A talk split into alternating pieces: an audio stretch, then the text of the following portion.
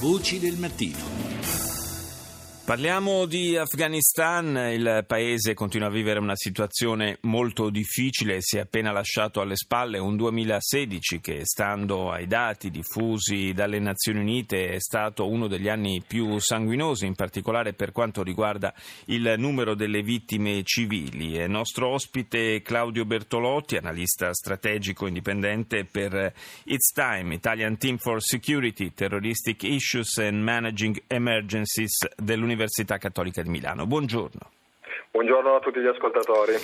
Dunque Bertolotti, dicevamo, eh, l'Afghanistan, eh, sta nei dati diffusi ieri, eh, ha vissuto un 2016 davvero eh, drammatico, eh, abbastanza in linea per la verità purtroppo con, con, gli anni precedenti, ma con un leggero aumento eh, del numero complessivo delle vittime civili, un conflitto che ormai si trascina da un numero impressionante di anni, ma soprattutto al quale non si vede eh, francamente eh, una, uno sbocco, uno sbocco eh, sia politico sia militare.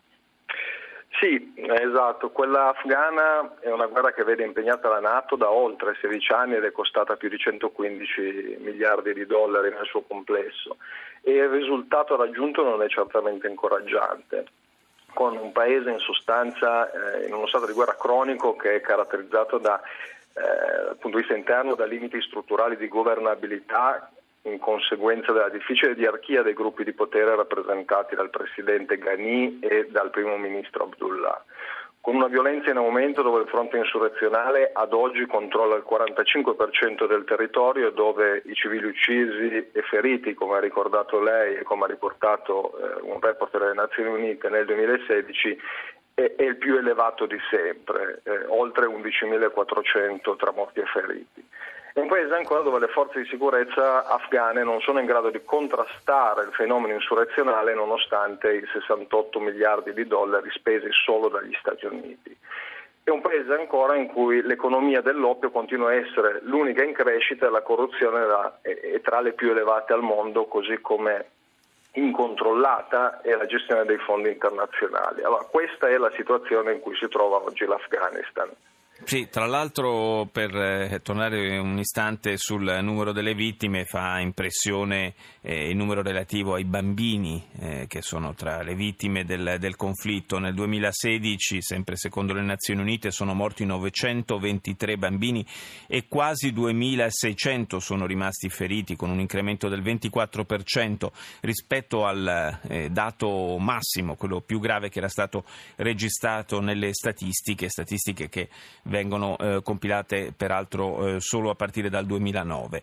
Eh, dunque una situazione eh, molto preoccupante da questo punto di vista, è una situazione nella quale i talebani non solo controllano territorialmente eh, più o meno un terzo eh, del paese, ma eh, a quanto si dice anche in altre zone del paese nelle quali formalmente eh, c'è l'autorità del governo, in realtà sono, c'è una sorta di governo parallelo. Sì, esatto, si può parlare di una eh, sorta di capacità da parte dei talebani, eh, etichetta sotto la quale si nascondono circa una trentina di sigle combattenti che si riconoscono in un rapporto di collaborazione e competizione nel grande movimento dei talebani, quello che fu del mullah eh, Omar. Ecco, in queste zone i talebani sono riusciti a creare una, una sorta di governo ombra in eh, grado di essere alternativa al governo afghano. Alternativa in quanto eh, garantisce un minimo di servizi al tempo stesso rappresenta o detiene quel monopolio della forza che eh, dovrebbe essere una caratteristica tipica degli Stati e lo Stato afghano questo non è in grado di farlo, mentre i talebani sono in una sorta di espansione tanto territoriale quanto politica e stanno tentando e stanno riuscendo a eh, detenere il, il, il, controllo e a competere con lo Stato afghano stesso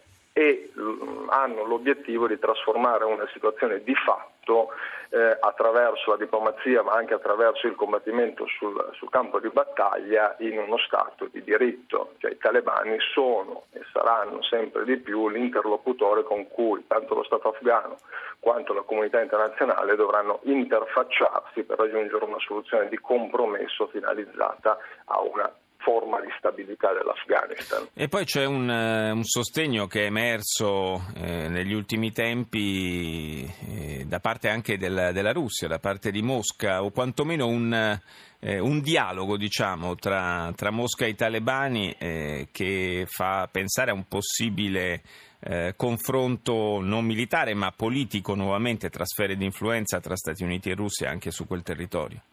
Ma è, è certamente probabile. Allora, I talebani otterranno un ruolo riconosciuto.